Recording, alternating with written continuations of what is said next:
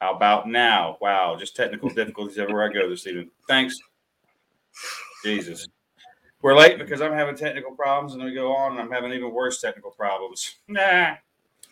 So we'll try that again. Thanks for being here, y'all. Uh, we do not have Emery tonight. Emery's off doing something super important we're not going to talk about, but we do have T in the house. What's up, T? What's happening, folks? How's Miss Amber doing, brother? She's doing good. She's doing good. Wearing me out on this this new chicken coop project we've got going on. So keeping her occupied though. Building the Taj Mahal of chicken coops currently. Taj Mahal of chicken coops. yes. And and since Emery's out of town, that means Sue's left to his own devices. Uh, he's up in an awful dark spot. Where are you at, Sue? Oh, I'm, I'm actually in. Oh, oh, oh, I'm actually I'm actually in Denver. No, I was on mute because I was trying to hear you, so I, I turned it off. and we have the man himself, the fit farmer, Mike Dickson, with us tonight. Mike, how you doing, man? Doing well. How you guys doing? We're fabulous. We're, this is like average shows for us too, man. So you know, like this is kind of how they run. Uh, there we go. For me, for me. So, guys, if you have questions for Mike tonight, you know, typical thing. Hashtag Fit Farmer in the comment, and we will get to those towards the end. So if you got any questions for him, put them in there. So, uh, so Mike, I haven't seen you since uh, Mountain Readiness. So, what have you been up to, man? Oh man, it's it's always busy here on the farmstead. Oh man, I've been a, to a couple of other conferences since uh, since uh, the one in May, back in May, Mountain Readiness, and uh, just trying to keep things moving here and things growing here on the on the farmstead. And, and that's a full time damn job. So for those that don't know, let's let's give them a little a little of your backstory. You had you had the, the American dream, right? The, the big house in town. You had uh, you know you, you were doing the, the, the job, to raise the family there, and then you guys decided to do something pretty damn radical and and change that. So let, let's give them a little of the story of, of how you got to where you're sitting right now because it's pretty incredible, really. Oh man, who I don't even know where to start. I'll basically, I, I, I grew up as a suburban city kid. Um, I didn't have any background in agriculture or growing things at all. Um, I grew up on the sad American diet, eating a lot of just sugar, processed food, McDonald's, Pop Tarts, Slim Jims, all, all that stuff, cuisines. that that was that was me. That was that was me growing up. Uh, but I did enjoy being outside, and uh, I did enjoy sports. I was always into basketball and football, and just enjoy being outside. And uh, that kind of led me just to being in, interested into working out. And uh, I always admired Arnold Schwarzenegger and Jean Claude Van Damme, watching their movies, and I'm like, man, I want like those guys when I get older. I want to have I want to have muscles like those guys. So uh, I was I was playing high school football, and then I was getting more into lifting weights and and and wanting to look like those guys. And I, I really really just enjoyed being in the gym. I actually got to the point where I enjoyed being in the gym more than I actually like playing football at the time, and and that kind of led me to to wanting to be a, a bodybuilder. And uh, actually, I still remember in high school, I had I had weight training class as part of one of my classes and I was just so I was so into it, and I was researching everything. Uh, and, and the coach and I, we just kind of clashed. I was I started skipping his class to go to Gold's Gym to do my own workout because I was like, this guy, I don't know what he's doing, but I'm not doing what he's doing. so I, I still remember my mom saying, he called my mom and was like, "You're getting, he's getting ready to fail weight training class. He he knows what he's doing, but he, he's got to at least come a little bit more so I can pass him." I still remember that. so skipping so much, yeah, yeah. I'm gonna have to fail this kid in weight training. so who would have thought a former bodybuilder it almost failed weight training class just because he didn't want to go, but he, he went to Gold's Gym instead. oh, so I ended up I, being at the gym. I just love being at the gym, and there happened to be a, a an amateur bodybuilder at the he was the manager at the gym and I got to know him and he's the one that kind of gave me an introduction to just being a bodybuilder. So I was just hooked on that scene and and come to find out as I'm I'm, I'm in doing the workout, but to get to the next level to be a bodybuilder, it's more than just lifting weights. You gotta you gotta oh, eat yeah. the right You got to have the right diet. So I started getting on studying more about nutrition, and then I eventually uh, eventually became a personal trainer, bodybuilding thing, and I started competing and just seeing the results of how how your food plays an impact on your the way you look as well as the way you feel. Uh, I still remember as I was changing up my diet and I started getting rid of all the processed junk and and just started making the progression of eating natural and then realizing, hey, natural isn't the way to go. I need to go organic and just cleaning it up. I started feeling better. I, I remember going through most of my probably from uh, uh, my youth on to early 20s not being able to breathe out of both nostrils. And then when I started cleaning up my diet, I was like, oh man, I'm able to start stop breathing out of both of them. And I remember asking my uh, now wife but girlfriend back then, uh, was it is it abnormal for me to only go through my life only being able to breathe out of one nostril? And she's like, that, yeah, that's kind of weird. That that shouldn't be. so Yeah. Yeah, they work as a pair, uh, you know. yeah, yeah, you got two for a reason. Yeah, they're like socks, you know. You need them both. So. yeah, that's right. yeah, who wants to walk around with just one leg if you can? You can't. Yeah, right. Yeah. So some of those things started opening up my eyes and uh, uh, my wife's eyes. We at the time she we were really into the gym together. We uh, it was hard for me to find a consistent workout partner that was a guy that everyone would just not stick with me. And then my, uh, my wife, we were just always together. I could always count on her, her to be there, and I still remember her spot me. Uh, I was doing like I think maybe 450 on the rack for for. Uh, for a set and and and guys were like, "You sure you don't need?" it?" I was like, "No, I trust her better than anybody." So, uh, Anybody she was- here? Yeah. so so that was just uh, how our relations kind of evolved, and we were both just on the track together of of eating better, and we eventually got married, and then both of us were j- really just on the journey and going down the rabbit hole of of, of food, and and that is what led me to wanting to get into growing food. We were we had bought our first house together in the city, and uh, just outside of Charlotte and uh, we were like i was like you know what? I've never i've never had a garden. I've never grown anything. It's our first house together. I want to grow some food. So i remember trying to making i took out all the ornamental uh, the holly bushes and the nandinas in the house that we bought. I ripped all of them out of the front yard and i started growing things in there so uh, i was i was the only weirdo in our neighborhood growing corn and tomatoes in the front yard so we I still remember we were trying to tell people how to get to our house, and you're like, you just go down and we're the house that has corn growing in the front yard, yeah, right in front of the front door. Yeah, Up the walkway, the planters. That's us. Yeah. so so because that is that's really how ultimately it was based on health is what really got me into growing food because I knew that to to know to to, to know what's really in your food, you actually kind of know need to know the story behind how it's grown. So I started we just started growing things right there in the city where we were and and I got hooked on it. It was just it was just so empowering to to grow and produce your own food, then to eat it and then share it with others. It's just powerful. Absolutely. Well, I- you know, just powerful. if- uh, food is a. I hate to say it's a weapon, but it is because everybody needs it, and that's how it's always been used in the past, and it shouldn't be viewed that way. And then you look at some of the states in the and other countries around the world that are outlawing private gardening. The idea that you are not allowed to even produce your own food. So we know we can't hunt the king's deer without a permission slip. And so now we're not even allowed to grow our own food without a permission slip. Is is where they're trying to go. Um, you know, and into the preparedness space, everybody talks about preparing and storing and having this much put up and whatever. And if you've got year's worth of food, that's great. But what I always like to ask is, what are you going to eat on day 366? You know, that's where production comes in, which was the next step of what you guys did. yeah, yeah, yeah, yeah. It's it's just downright evil for anyone to try to take the way the right of anybody to produce their own food and sustenance for them to live on and to survive. So so yeah, I, uh, it's a basic right that every human being should have. Bottom line, period. Yeah. So yeah, That shouldn't even be a So, yeah, anymore. You know, I mean, that, that's yeah.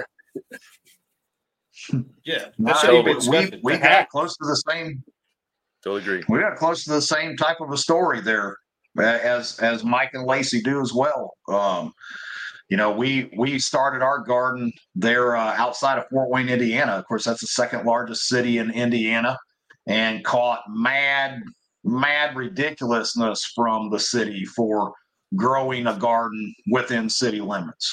You know, even though it was a very large uh, lot, it was actually a double lot. Um, you know, we were we were told that it was it was varmint, it was attracting varmints. So uh, that's what prompted us to make our move, sell everything, and move to North Carolina. Uh, was that that right there? And we were known as the weird ones too, Mike. You know, everybody's like, "Oh yeah, those people has got you know gardens and stuff, grow sheds and you know firewood. They have firewood. Those people have firewood stacked in their backyard. You know, it was something that was a big deal.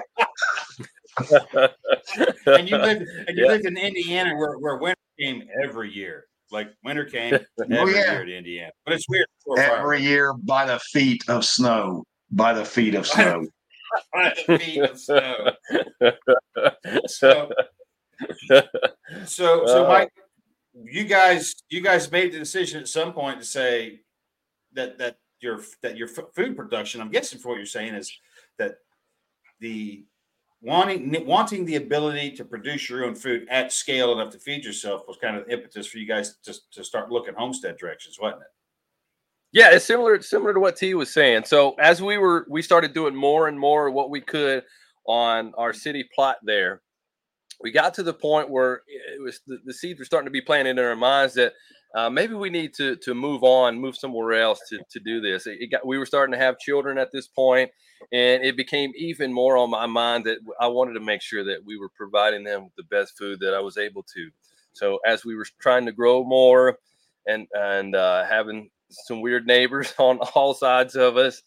And uh, the, the straw that broke the camel's back for us was I wanted to have chickens. I was into bodybuilding and I needed to get a pro, some protein sources in there.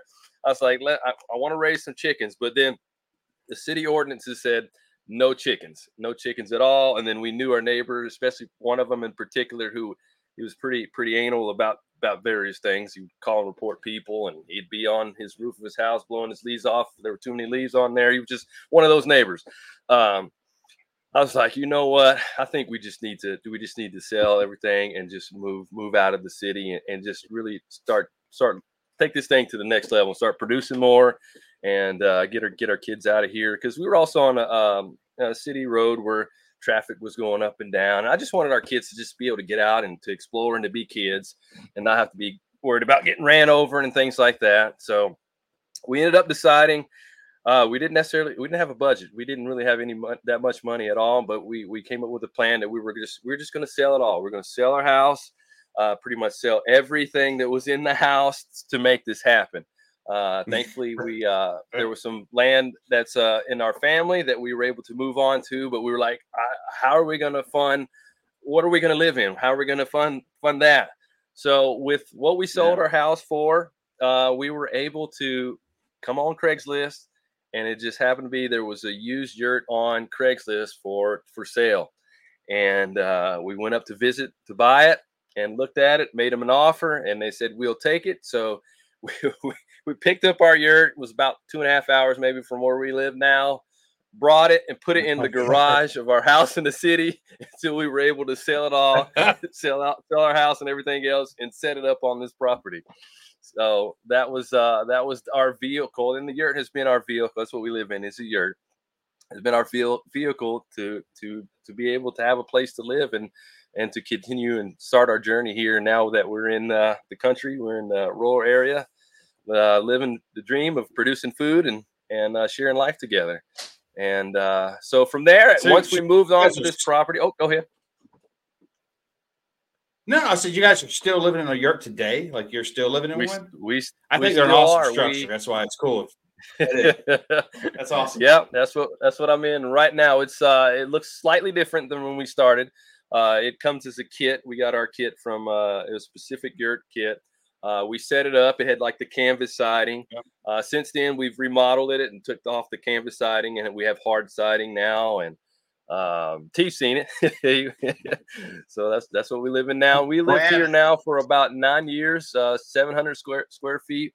And we actually just bought our second yurt uh, last year, and we're looking to set that up here really soon. And uh, this one is, is uh, six of us now here in 700 square feet, and our house in the city was 2,600 square feet, so almost 2,000 square feet difference that we've been able to make work. But you're getting back and- to and it. Sue, so Amber, you know Amber and I were both. is- Uh, go ahead, tell them what it is. Oh, I was just saying, I just want to make sure Sue knew what a yurt was. It's like a squashed teepee, Sue. You know, Oh, I know sort what. I know what a yurt is. I, I, I admire I admire Mike as a man who has uh, four ex-wives. I wish I would have started that way. I wouldn't have lost houses. I would have just said, "Oh yeah, she can have the yurt." The teepee there. She can- Yeah, that would have been a better route. That would have been a better route for sure. Nailed it. Yeah, mu- much easier to start over. yeah, But he's, he's a lucky man. He's got a woman that wants to live in the yurt with him. That's, that's yeah. amazing. That's amazing. yeah, yeah. There Yeah, was yeah, adjustments. yeah. yeah, Amber, yeah, Amber and I were both. Amber and I were both over there. Um, what was that? Last was it last week or the week before? I can't remember. I'm bleeding together. Somewhere like Um, that. but we got to see, we got to see the extended yurt version. It's like it, it there, there'll be yurts all over the place. You're not going to have a yard left here soon. It's just going to be yurts all over the place with breezeways between them. It's like a Little little yurt yurt. village. It's, like- it'd be a- it's going to be a yurt yurt city. Jerks. I think they call that a village. P. I think they call that a village. Is that what that is? My bad. I, I was raised in a tent. I don't really know what that kind of stuff is. yeah, yeah. You weren't raised in no fancy yurt. You lived in a tent. You know. I Uh, lived in a I did tent, think it was hilarious canvas earlier tent, though, man. how yeah, how how T he was the weird neighbor where he was living, but Mike said that you that he had weird neighbors. But T knew he was the weird neighbor in his neighborhood. I knew. We knew. I was like, yeah, we could. We had a, a bunch of issues with neighbors, man. It, we had to move not only just because we couldn't do chickens, they didn't like our gardens, but I'm pretty sure that Amber or I, probably Amber, was going to end up in prison if we stayed there too much longer. Uh, she was feuding with all the neighbors about parking spots, and it just it, it got out of hand. I was I was sure she was going to be doing hard time if I didn't get her out of the city. So we had to we had to pack up and go, man, or or she'd have been you know I'd been visiting her in the Gray Bar Motel. That's too funny. Uh, That's too funny. So so once you guys finally sold out, Mike, and and and you've got the patch of dirt, and you've got a yurt, um, that's far from a house or or a homestead for that matter. How many acres was it? What kind of condition was the land that, that you had moved on to? Well, the land is uh, my wife's grandfather used to live here, and on part of the property, my uh, father-in-law has run a masonry construction business for years. But once her her grandfather had died, no one lived on the side that we're on, and it was just an old trailer that was not livable. Had mowed all that in there. So before I set the yurt up, uh, we had to we had to demo that all down and clean everything up. So that that was a process. It wasn't it wasn't an overnight. We just popped the popped the yurt up.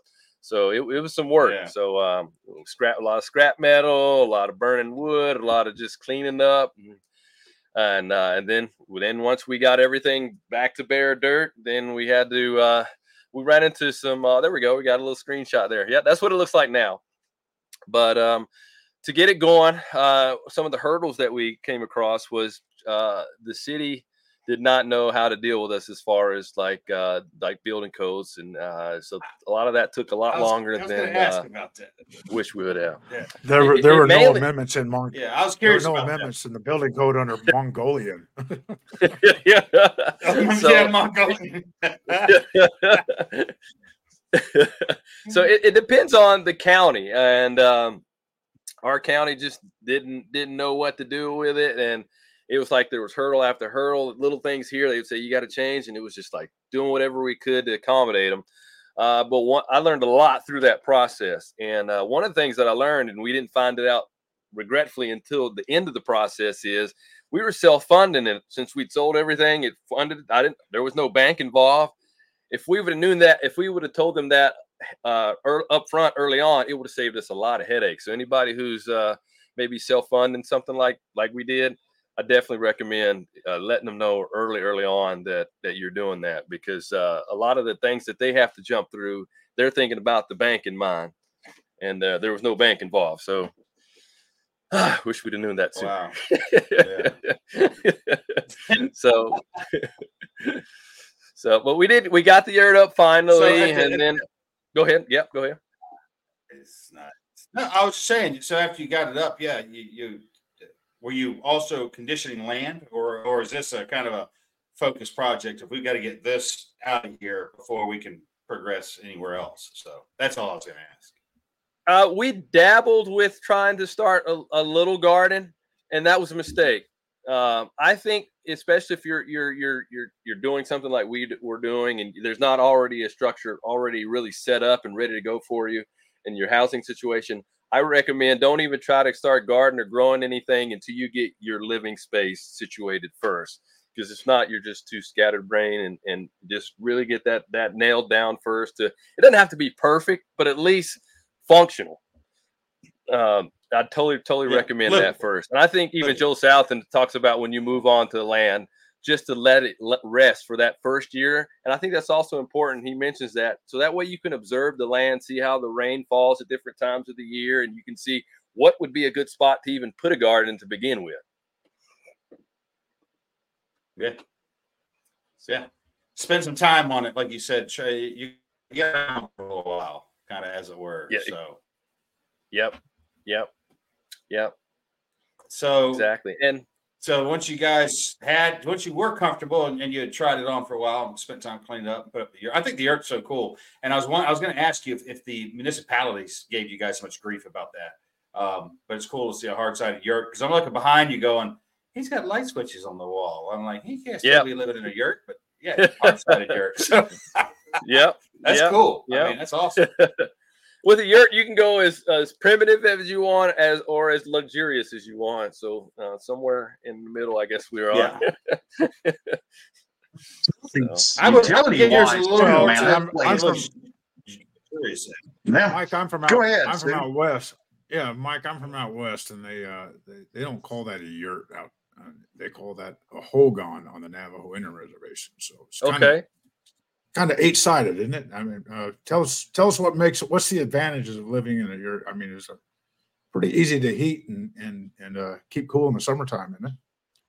uh it's basically it's a circular structure so one of the things people often ask us is about wind and actually since it's circular it's more aerodynamic so the wind doesn't necessarily affect us exactly how it would like a trailer or something like that so just kind of it, it's interesting how it just kind of blows around uh, but we can we are more i would say connected to to, to nature. You do hear the rain and, and things like that more uh, animals outside. You do hear those a little bit more so which makes you connected. I still remember my first night spending here. It was kind of freaky. We heard the there was so many frogs. I, I i have no idea how many frogs there were and they were just so loud. I was like this is crazy. This isn't like suburban area i'm from. This is loud.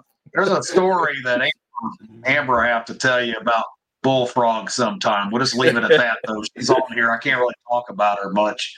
I see her piping on the chat here now and again, but those loud bullfrogs. oh and oh and there was one night where we uh we heard what sounded like a, a woman getting beat in the woods getting abused so um I was Oh, like, Jesus. I, I got I got to go see what's going on out there.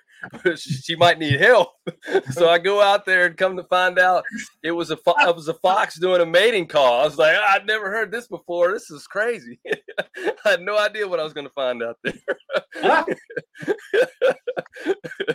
so that was That's- a That's, that's why that's why Mike needed that year. That's why Mike needed that year after he, he needed that year after he moved in before he started gardening because he was too afraid to go out after dark until, he figured out what all of it was. You know.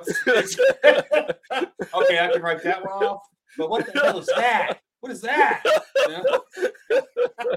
First year here, Amber would not um she would not go from the house to the car when it got dark without her M4.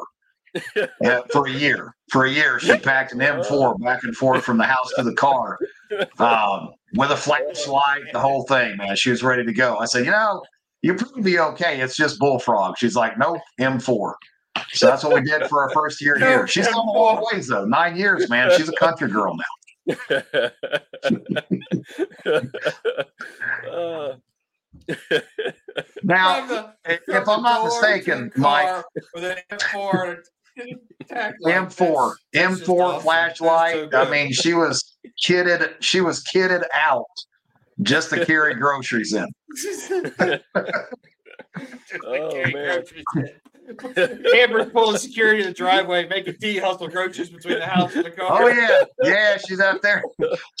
oh, Yeah, I'm carrying it, carrying all the bags of groceries in. She's got my six.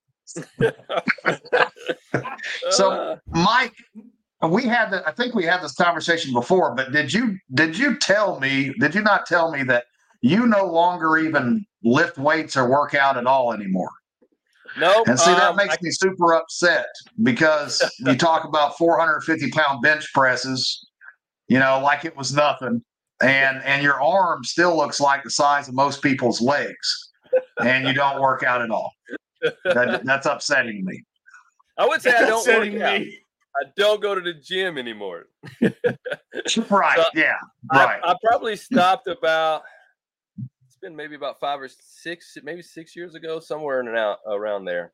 It's when I stopped going to the gym. I used to live there, um, and but now, now that what I say is real work, real physical work is the original workout. So before the times of of people having being real idle, but when people really had to do a lot of physical labor, when most of the uh, the society was homesteading, you didn't see gyms around. They may they mainly Yeah. are needed for a society that is is idle, or you're needing to train for a specific thing, whether you're training for uh, uh, some type of army or whatever, or, or sporting. Uh, other than that, to get your exercise in, you just need to be physically active, and we ultimately just need to be fit for the life that we need to live. So we need to have an exercise or fitness level that matches our lifestyle. And if our lifestyle is very sedentary, then our fitness level will kind of match that. But the more active you are, the more all the, all the workout that I do now, it comes from from being out on the farmstead, whether it's splitting wood, whether it's carrying carrying hay bales, lifting hay bales. Yeah, we had this. Chasing a cow, maybe chasing a cow. Yeah. I, will tell you, man. I'm standing next to Mike, Mike is not a. I'm I'm not going to say he's he he's not a super tall guy, no, but no. he can run with the best of them, man. He can run. You're a runner. yeah, I used to be running back in high school. There's no doubt. but yeah, I, Yeah, we I had even this- we had this- chasing cows. I'm gonna go ahead. Mike, Yeah. Mike and I had this conversation in the pre-show, and I was telling about my sons, and they'd always come up to me, and you know, I'm digging a fence post or or or doing something out outside in the pasture, and they're like, "Oh, I'm gonna I'm gonna go to the gym and work out," and I'd always say, well, "Why don't you stay home and work in? You know, you can get Yeah, just yeah. as tired doing this." But Yeah, yeah.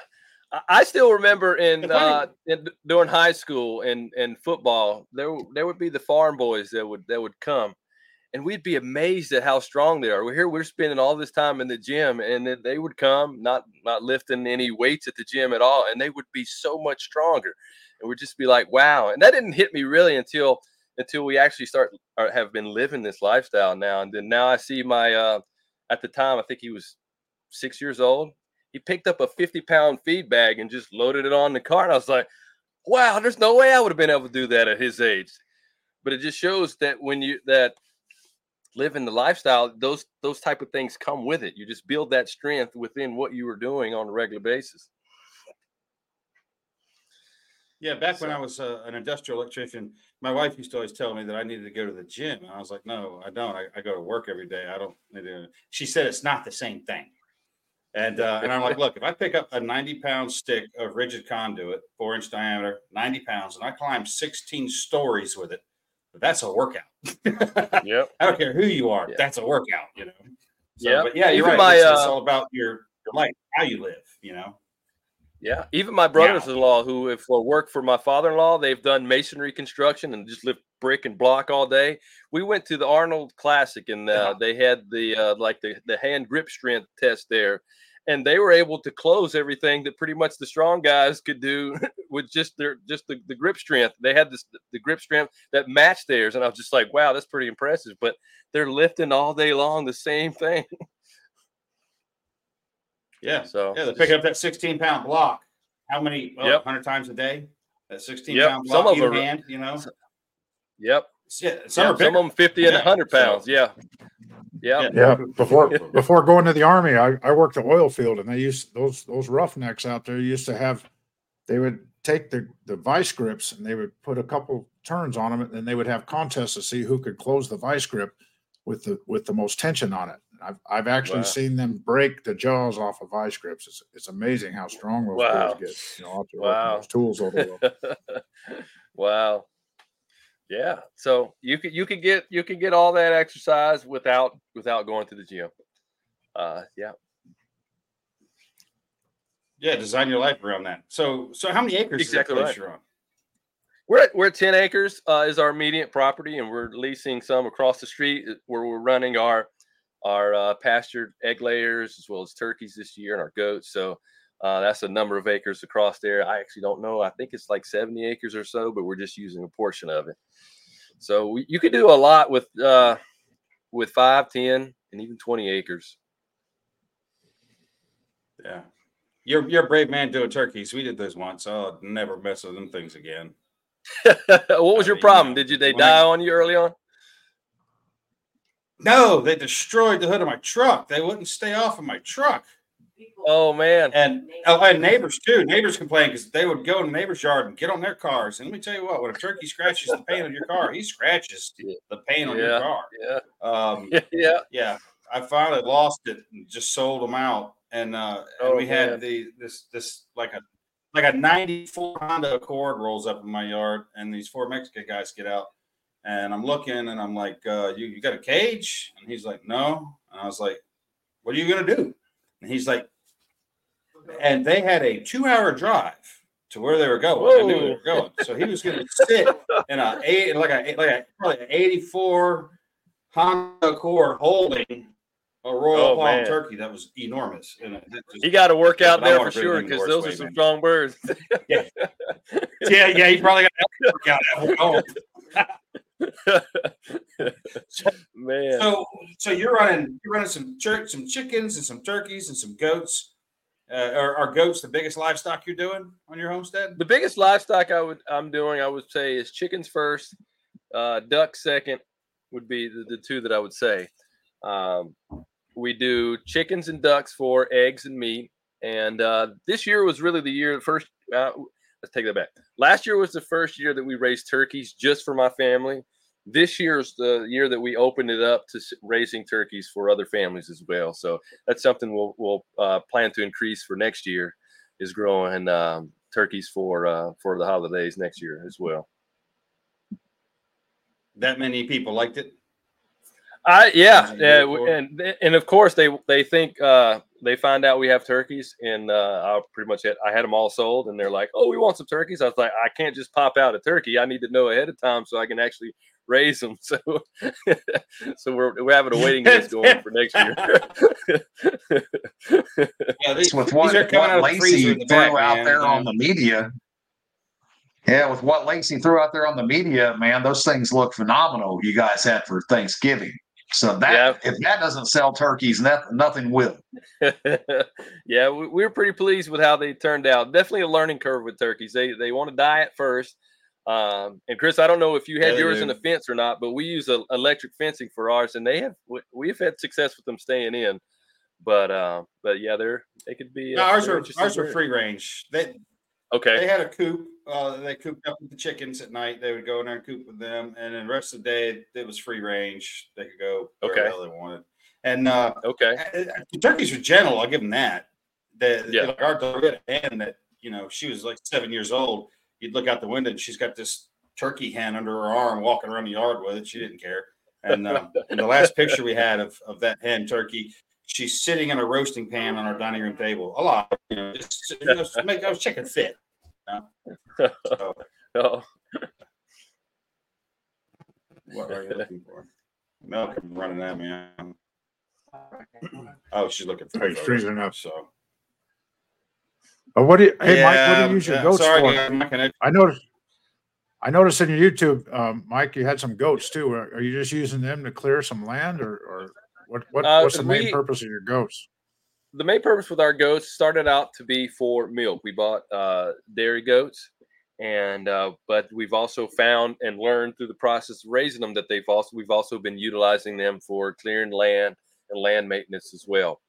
So uh, we do enjoy drinking milk. Um, so in addition to the goats, we just uh, a month a little over a month ago we got our first dairy cow. So that's been an interesting journey. Ah, So yeah, I've got one of journey. them I'm about to send to freeze. I got a I got a Jersey who just will not stay inside of a five acre pasture for nothing. She tears fence down constantly. And, Oh, uh, man. so she's getting ready to go to free. Yeah. Yeah. ours is a I'm Jersey. so sick She's of been- her. Oh man, ours is Jersey. She's been all right. We had a rough start, but uh, now we're, we're we're she's my buddy now. So uh, she stays in the fence and she gives us the milk willingly. So we, we got a we got a, a good relationship going. Chris, Hell of Chris had a lot of issues with animals. It seems like. You know, Yeah, me- pigs. I've heard stories about pigs, turkeys. Now it's Yeah. a Jersey cow. Yeah. He's striking out. Yeah. Yeah, yeah, yeah. Well, you know, there was a, there was a mass shooting of hogs at my place one day, um, and uh, yeah, the turkeys. But see, I, I don't bring any of these animals home. Uh, That's the secret. None of these animals Having the same- I like chickens. I don't. I love chickens. Tell them that you have PTSD. I have- even Actually, Yeah, I- Kyle, yeah. Kyle Mel says she wife will- trying to hand me a bunch of goats. She's trying to get me to take goats. I'm like, no, no, I'm not doing it. I'm not bringing goats in. I I Just think that Uh, goats are the most difficult farm animal to raise. I would not recommend starting anywhere near No. there starting off. No. Chickens is the No, easiest. No. no. Chickens. Yeah, chickens I- and I- I try to follow- I raise chickens and turkeys. Yeah. I try to follow all the homesteaders' advice and everything, but I'm like I'm like Chris. I don't have a hobby farm or I don't have a homestead. I have a zoo, and I don't bring the animals home. I'm just a zookeeper, and, and they're all I have- named. I have and nothing's going in the PTSD. freezer. No, But you yeah. see, no, it's don't like that if- around here. I don't know if any of y'all saw the the photo shoot that Amber did with the chickens and the and the rooster uh, on Facebook, but it's it's worth looking at to say the least. Oh my god. So she said, "What are we going to do with this rooster if he's mean?" I said, well, "We're going to eat him." And she's like, oh, "No, no, you you can't eat, eat." I don't remember what his name is. He's got a name. They've all got names. I'm like, "Oh my gosh, I don't even know what to do at this point." So I feel I feel what you're saying, Sue. Well, I'm in the same boat. I told I told Mel that I've got PTSD from her bringing animals home, and that she's on restriction for a decade. She, if it's got a pulse, she can't bring it to the house. I, I need a, I need a decade. I've got I've got a heifer. No new my heartbeats. house. I can open the gate. I got I got a, a heifer, an Angus heifer. I can, she's in a halter. Her name's Dolly. I can open the gate. She follows me out, and then I just let her roam around the front yard and everything else. And everybody, all the neighbors call and say, "One of your cows is out." And I was like, "No, I let it out." You know, just that that tame. You know, so if, uh, Yeah, if I want her to come one of those back, I just I get a little bit of sweet or sweet corn or or, or sweet feed or, or grain in, in a bucket, and I just shake the bucket, and she comes running. So I don't have to worry about it. there we go. Now the other cows, the other cows aren't that way. No, no. So, No. but it's it's mine fun keeping my wife and it was my me out wife's there with a zoo. flashlight. Yeah, keeping my wife's zoo, my wife's zookeeper. Uh, mine got out, and I'm out there with uh, a bucket with just some dog food in it because I didn't feel like trying to go get corn way over in the barn and trying to convince her to follow me back through the gate with a with the bucket, a flashlight in one hand, and a 45 in the other because she is not nice. Like, and she still Oh, got man. horns, so. She remembers that shit when she was little. I roped her to treat, you know, to worm her and do stuff like that when she was a calf. And uh, I think Yep. she remembers that and holds a grudge. So I don't, I don't, Oh man. I don't mess with her a whole lot. the next time we'll be wrapping her Well, in, Mike, in you're- butcher's paper. That's the next time I'll mess with her. shoot her in the face. Mike, you're doing a bunch of stuff now, Yes. online classes now, aren't you? Uh, we're trying to get into more as I've got. Well, let's see here. Where do I even start with that? We've gotten in more into diversifying various things that we're doing here. Uh, when we when I first came here, uh, we had to figure out how how to make it all work. Uh, so I was still working off off the farmstead as a personal trainer, and I loved the gym at, at one point, and I had never foreseen myself going to do anything else. But it got to the point where I hated being there. I really enjoyed being here on the farmstead, and, and really just wanted a different lifestyle. I felt like uh, my adrenals were, were were just burnt out from the the the high paced music constantly pumping in the background and being there at 12 to 14 hours a day in the gym setting. I was just I was just burnt out and done with it. So I was eventually able to start producing some income here on the farmstead, and uh, and I had to figure out where to do that from, and that ultimately came from running a market garden where we were raising uh, uh, high rotation, um, small crops uh, in our market garden space that we created. I found a mentor that I learned from that kind of helped me to speed up my learning and knowing what to grow and when to grow it. And that was that was a tremendous, uh, a tremendous blessing to be able to do that. And I highly recommend whatever you're trying to, to do, find a mentor to kind of help guide you in the direction to go who's successful in that area. That helped me out a lot. So I was able to have a market garden where we were selling garden produce. That was our the focus that I decided to uh, thing that I decided to focus on, and that was able to generate income to where I was able to go from full time off the farmstead to part time to eventually I able to be here full time on the farmstead. And then also around that Wow. time is when I started doing the YouTube thing and uh, started making some revenue from that too. So we're generating income at that time. It was the market garden and then YouTube, and we were also selling chicken eggs and things like that uh, as part of our, our market garden. And we were running a CSA. And for those who don't know what a CSA is, uh, basically community community supported agriculture, where it's basically a, a buyer's club for your farm. So we had members that we were providing produce to. They would prepay a certain amount of months ahead of time, and we would deliver them produce.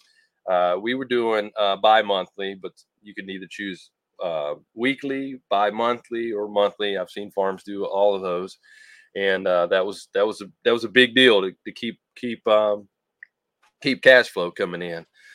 So, and then over the years, we've been, been able to diversify a little bit more with our YouTube channel and trying to do more, getting out to speaking at conferences and teaching at workshops and and uh, also consultations and things like that. Uh, we're doing as well. So that's a long answer to your question. That's a good answer, man. That's a good answer. You guys, you guys have put a lot of work and effort, and and then and of course you work. You know, you speak at Homesteaders of America and multiple platforms, including including Mountain Readiness and stuff like that. So, I mean, um, you guys that all the work and effort. It, it was funny. We were talking when we were over at your house. Um, you know, everyone just sees the here and now. And it, the backstory, though, all the hard work and, and hours and and sleepless nights and you know fighting the elements fighting fighting mother nature you know all these things that go into where you're at now man it's commendable love love hearing it Appreciate that because there were times that I wanted to quit. I'll be 100% honest with you. Uh, there, you, we oftentimes we over romanticize what it's going to be like, and then you're you're you're faced with the learning experiences of problems, and it tests you. It really did test us. We had animals, especially chickens, early on. Raccoons, hawks, owls, they were devouring there for them for a short period of time until we figured we had, we had to learn. We had to learn different things. Uh, we had problem after problem, and, and it'll test you. It tests you uh, individually, spiritually, mentally, relationally. Uh, so yeah. So Yeah, tell us tell us about your relationship with my with my wife. I did this big garden for her, and I, I find out, and I give her a pack of seeds, and she comes back like five minutes later and says, "Okay, give me another pack." I said, "How do you how do you sow those?" I, she, I said, "Did you ever garden before?" And she goes, "Yeah, you my grandma." I said, "Well, show me where you planted those those radishes." And she had she had a row about that long with a whole pack of radishes. Oh, radish man. I- oh I was oh, man, like, let me guess. You didn't you didn't ever you didn't ever sow the garden with your grandma, did you? She goes, Well, no, no, and, then, and then a couple months later, a couple months later, you know, she's like, "Oh, our, our great, our garden's looking great. Look how green it is." I said, "Those are weeds. You haven't been out there weeding the garden." Well, that was a little stressful on my relationship with my wife and garden. Have you, have you run across the same thing with your wife, or? Let's see. Mine was different. She she had somewhat of a similar experience with her uh her grandparents. Uh she talked about the same thing that she grew up having a garden and all this, but they were the ones that did most of the things. So she was familiar with it. She was probably more familiar with like the canning side of being hands on, but not, as much with the hands on in the garden. So, um, but we we all we all have learned a lot along the way uh, and, figuring out your different roles and things too, and and, and strengths to complement different areas. It's, it's a learning curve as well. I'm sure T's kind of gone through some of that a little bit too. Just figuring out who does what and when and and who's responsible. You know, for, but I will what. say, you know, Lacey though she's hardcore. You know, and Amber is too. Both what our wives are, are they're tough. They're tough. You know, Yeah. Lacey running heavy equipment and stuff like that. I love seeing. You know, she's Yeah. out there with the bobcat and moving trees around and stuff. I mean, it's it's impressive. It's impressive. Yeah. So I think we lucked out though, Mike. We we've got some of the some of the best women there are out there. They uh, they're not afraid to jump in and get dirty and and uh, fight fight the elements with us. You know, so we actually just got home this evening, and of course, you know, it was it was dark at five thirty, the usual evening, and uh, Amber out there in the in the in the dark. I'm like, where's Amber at? She's outside cleaning chicken coop and you know doing all this stuff. You know, it's it's it's her happy place. So you know, it's it's a win win Yep. situation. That's that's right. That's right. Yep. I totally agree with you. Totally agree with you because she, my wife, does things that I don't necessarily want to do, and and vice versa. We just kind of fill in the gaps. Like even with the cow, I, I don't necessarily want to be the one down there milking it. I enjoy the milk, we all enjoy the milk, but I'd rather be the one handling it, do more like the physical stuff, and she could be the one making cheese and all that stuff. I'll be the one out there moving chickens and animals around and do all the different things we do. I'll go out there and be the one working physically in the garden and sweating all day or whatever. If she could just be the one making the food, which she's great at, I am not. So we're just finding that balance and and what works is important. Right. You know, and it's the same. It's the same here. It's the same here because Amber, she loves. She want. She doesn't. She's going to get mad because I'm going to tell on her. Amber loves to cook.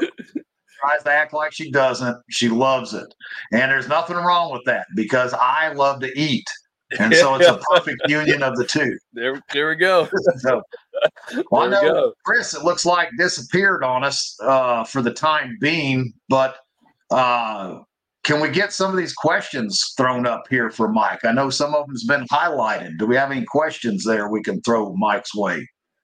So here we go. Mike, do you think your breathing issue was caused by inflammation due to the processed foods?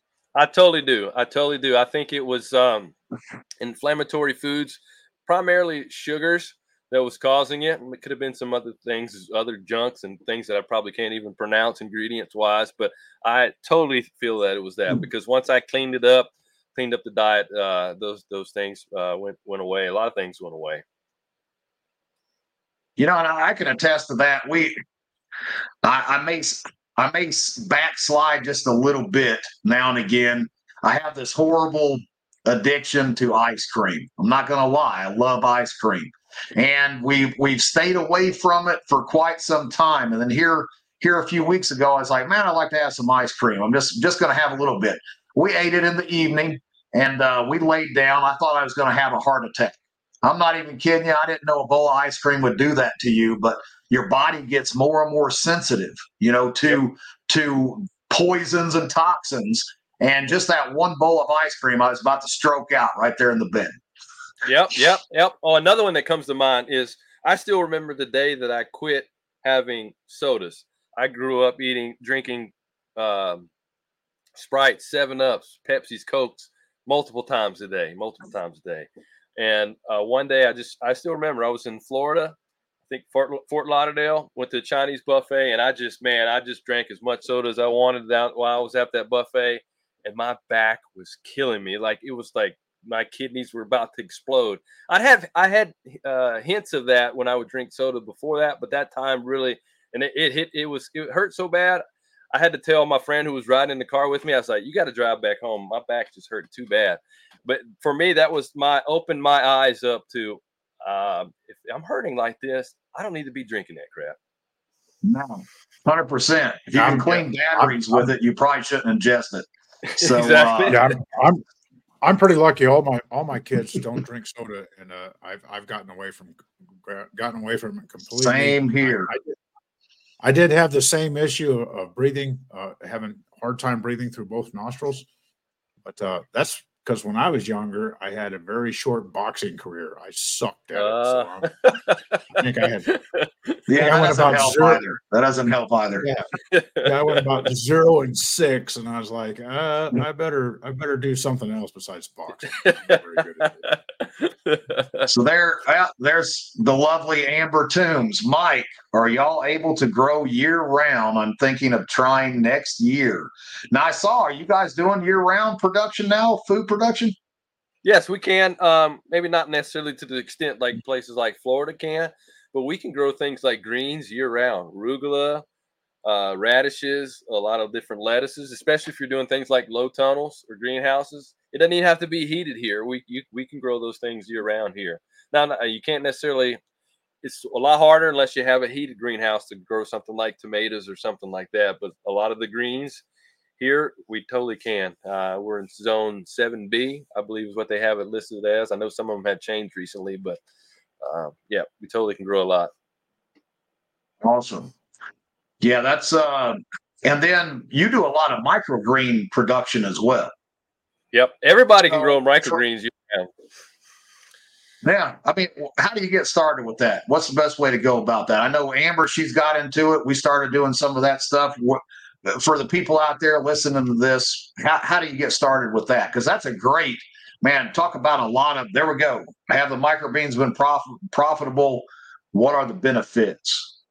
Microgreens is one that it could be something that's you just consume for yourself, or it can become a business. For I know people who've, who've run microgreen businesses out of their garage. Uh, it, the key to is finding a, a, a place where you can buy bulk seed where uh, where it's cost effective. There's a number of companies that you can do that with, um, but you don't want to buy them by the pack. You want to buy them in bulk because uh, those are ones that you're gonna you're gonna sow them like uh, Sue was talking about. His wife did with the with the radish seeds that you want to do with microgreens. You don't want to do that in a garden space where you're trying to get an actual radish. But for the radish microgreens, you can grow them like that. And basically, for those who don't know what microgreen is, it, it's basically uh, a plant start. It, the seed will sprout, and then it'll become a start where it has like its true leaves, uh, first leaves on it. And then you're going to cut those leaves and harvest them when they're just a couple inches tall. And uh, there you have your microgreens. Uh, you can sell them to restaurants. Uh, a lot of um, you can put them on salad, sandwiches. I enjoy them on tacos, all kind of different dishes. Uh, a lot of them have some of them have different flavor. Like your your radishes will have like more of like a peppery flavor. Then you have your your uh, sunflowers and other ones that just have different flavors to complement different dishes, and they also add to the aesthetics of a plate. Most definitely. Now, now, when you said you can sow it just like with the radishes, there is a limitation to that because we got a little seed heavy on one of our trays. It reminded me of a chia pet. That's what it kind of looked like. I mean, that Yeah. thing was just so covered up. I, you couldn't even. I think it was killing itself off because there was just so many seeds in it. Maybe Yep. overdo it just a hair. You, want to sow it dense, but you do want to make sure that it's spread out to where they can actually grow. They shouldn't necessarily be be a, a heap mound on top of each other. You just spread them out within the tray. Uh, and and for somebody who wants to get started on the real treat, you can just get you like a little rotisserie, the thing, the, the container that the rotisserie chickens come in at the grocery store. Once you've eat the chicken, clean that out, put you some soil down at the bottom, put your microgreens in there, and then you have just a, a tiny instant greenhouse that you can grow microgreens in pretty pretty easy. Awesome. And there's the man Chris back. Finally, go. sorry guys, I have internet. You know, anyone who's been around a while knows me and technology have a love hate relationship. It loves to freaking hate me. So, but uh I can see we kept it rolling, so that's that's that's good. So, Huh, a little annoying. Let's see. So, Don't wait on me. You guys keep going. I'll catch up. Well, I well, I'll go ahead and read it then. Fit Farmer, for each of you, what is your opinion the most valuable skill the younger generation should learn during the coming year? Uh, uh I Silence. Silence would be a good one. that yeah, that wouldn't be a bad one. I would. I, the first one that comes to my mind is a good work ethic. I think so many Yeah. people have a poor ethic, work ethic. It doesn't even matter if you're on a farmstead or not. Just learning how to good have a good work ethic and do things besides pushing a button on and playing video games, but actually having the discipline to, to work and do something and, and learn the character that, that develops through that. I think is extremely important and is something that is is we're in real big trouble with in our country. Hundred percent.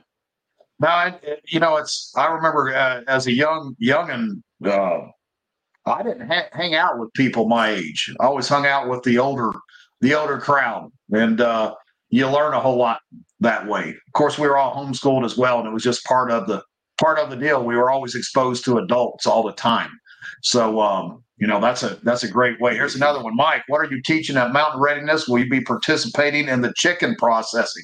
Sounds like Amber's putting you on the spot. To be completely honest. uh, yes, I plan to participate and help be hands on with helping with the chicken processing. And uh, I just decided this week that I think one of the, the presentations I'd like to do at Mountain Readiness is um, how to start a homestead with zero or little money. I think uh, a lot of people are in that boat, and uh, we had to go through that and learn through that. So I plan to share what we've learned through it, and hopefully it'll help others as well out as well. Yeah. Yeah, that be that will be a great great class right there. So, what is a market garden like a veggie stand, which is Mr. Gomez, Mr. Will had to had to ask. I would say uh, a market garden is basically a garden that is designated to sell produce to some type of customer. So uh, a, a veggie stand would be slightly different than that. A veggie stand would actually be where you would have set up for that market garden produce to go into. But basically, the market garden, all uh, the produce in that is designated to be sold for profit. And you do it like a Oh, buyer's club, you said, right? We do it as a buyers club. We've sold to restaurants. We also sell to a small grocery store. It's hard to get into the the, the main commercial grocery stores, but like your your smaller mom and pop grocery stores, your your local grocery stores are uh, so much easier to get into, and and hopefully there. I'd love to see more of those where they actually support local local businesses and local farmers. That's so needed. Yeah, not to mention the whole eat local thing. You know, it's better to eat the food that's grown near where you live or in the area you live as opposed to being imported from South America, you know, and Exactly. train cars full of gas. So Exactly. definitely better. Exactly. Guys, I can't see the uh, comment or the, the starred com- comment, so I'm going to let you keep rolling. So that's a pretty good one, Mike.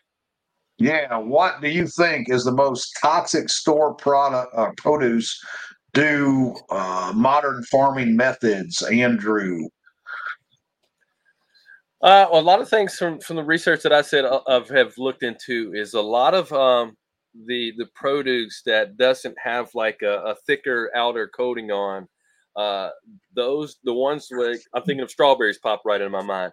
Those ones absorb the the, the toxins and the the pesticides and all that so much easier because they don't have that outer layer protecting them. So I'm thinking of something like uh, um, a pineapple or something that has a harder edge on it, it, it when they're sprayed, uh, they have a, a more protective layer to keep those those uh, those toxins out. But some of those other things they absorb them so much easier. Uh, as far as a singular produce, I, I would just say be thinking of things that are going to absorb those toxins the most easiest. So if they are conventionally grown, it's going to be the the ones that have a, a thin skin, and those the root crops, things that are just absorbing the toxins. Um, if you can, try to not to buy those items. Particularly, I would start with those. Anything that could absorb those easily. Uh, if you can't get organic, but that would be my answer to that. I hope that sounded clear, but you just kind of have to think about how that plant is absorbing things. So that would be the more, more likelihood of it containing the toxins and the, the, the pesticides and things like that.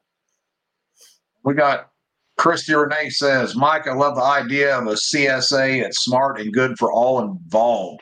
I will say something on the uh, toxins and sprays and chemicals. We've the further we we delve into this ourselves, um, Amber bought some some uh, lettuce, spring lettuce, you know, spring salad mix, and um, we uh, she washed it three times with vinegar even, and I couldn't eat it. I could not eat it. It tasted like it, it tasted like chemicals. I don't. We we washed three times. I could not. I couldn't hack just a single bite of this stuff. It it, it blew my mind how how it's amazing um, what the human body can get used to as far as Mhm. abuse. You know, the abuse that you can get used to, the human body can get used to and still function. Maybe not function at the level it should, but still function because man, it's it's it's bad. This stuff, uh, just like we said with the sodas and stuff like that. The the more we get into it, the the the more sensitive our bodies get just to the taste, the smells, you know, all that kind of stuff like that. It looks like we're at the end of it, Chris. Yeah, that pretty much wraps it up, guys. Uh, Mike, thanks for being here, man. Sorry for my difficulties on my side, but I know everything kept running smoothly even though I'm not around because it ain't all about me; it's about everybody here. So, um, let me get. My, I haven't caught up to my notes yet. I've been trying so hard to get this damn thing working. Oh, thanks for having me on, Chris. I do want to say that. Yeah, absolutely. And you're going to be at Mountain Readiness, so you guys come on out in May, and and uh, you'll be able to see him in person. Um, make sure you guys also follow Mike on all his social stuff. And uh, Mike, where can they just give him a quick roll of where they can get find you guys at? Uh, you can find me on YouTube, the Fit Farmer on YouTube, as well as Instagram, Twitter, and all those other things. But uh, you can primarily follow along our, our fun adventures here on the farmstead on YouTube. Make sure you check that out. Now, let me ask you for your market garden or your market farm, excuse me. Are you doing any shipping or is it just local right now? Just local. I prefer not to get Okay. into the shipping Alright. stuff. Yep. All right, that's, I just asking because I'm sure somebody out there is probably thinking it, so I wanted to ask on their Yep. behalf. So, so again, Yep. Mike, thanks for being here, man. We will see you in May for sure because we'll definitely be there. Um, and for everybody else, next week we have the man himself, Duke Fontaine, on the show. It'll just be me and Duke, so we can have a conversation. I will be somewhere if I have to go to NASA to get better freaking internet by Wednesday. I'll have solid. Oh, actually, I know I will because I know where we're going to be, and I know they got fabulous internet. So we're going to be off celebrating Mel's birthday, but in a place with super high speed internet. Um, so you definitely want to tune in for that to, to you know hear a conversation between me and Duke and answer some of y'all's questions. So, um, T, you got anything you want to close out with, man? I just uh, appreciate you, Mike. You know, you've been a you've been a godsend to uh, Amber and I. You and Lacey, so you guys are the salt of the earth. We love you dearly, and uh, can't thank you enough. We're looking forward to Mountain Readiness and you guys with Daniel Salatin, the the Texas boys, uh, Honeystead. I mean, it's gonna it's gonna be awesome. Looking forward to it, T. Sue, what do you got, man? Well, I was I was noticing over here in the comments section that somebody is criticizing my beard. They're saying go to Chris and T for beard growing lessons. So I need some of next that too. episode, I will I will be clean. I will be clean shaven because it's a crime to hide this sexiness. Uh, just, I'm, just. I'm very I'm very sensitive. I was SF, Uh, you know, sensitive. Sen- SF stands for sensitive feelings. That hurt. That hurt. Yes, it does. Yeah, it does. And guys, don't forget we'll be on Rumble after this for the after show for a little while, where we can be a little looser and, and we have a little fun. So you guys check us Yeah, out over there. I'm gonna And if I'm not, gonna I'm gonna I'm gonna learn everything I can about that yurt because I love the idea. So I'm gonna, I'm gonna beat you up, Mike. There we I wanna go. hear about All it. right. we're gonna be talking yurts. We're gonna be talking There yurts, guys. So Talking yurts, y'all. oh, so uh till next week, you guys know the drill. Be good or be good at it, and we will catch you next time.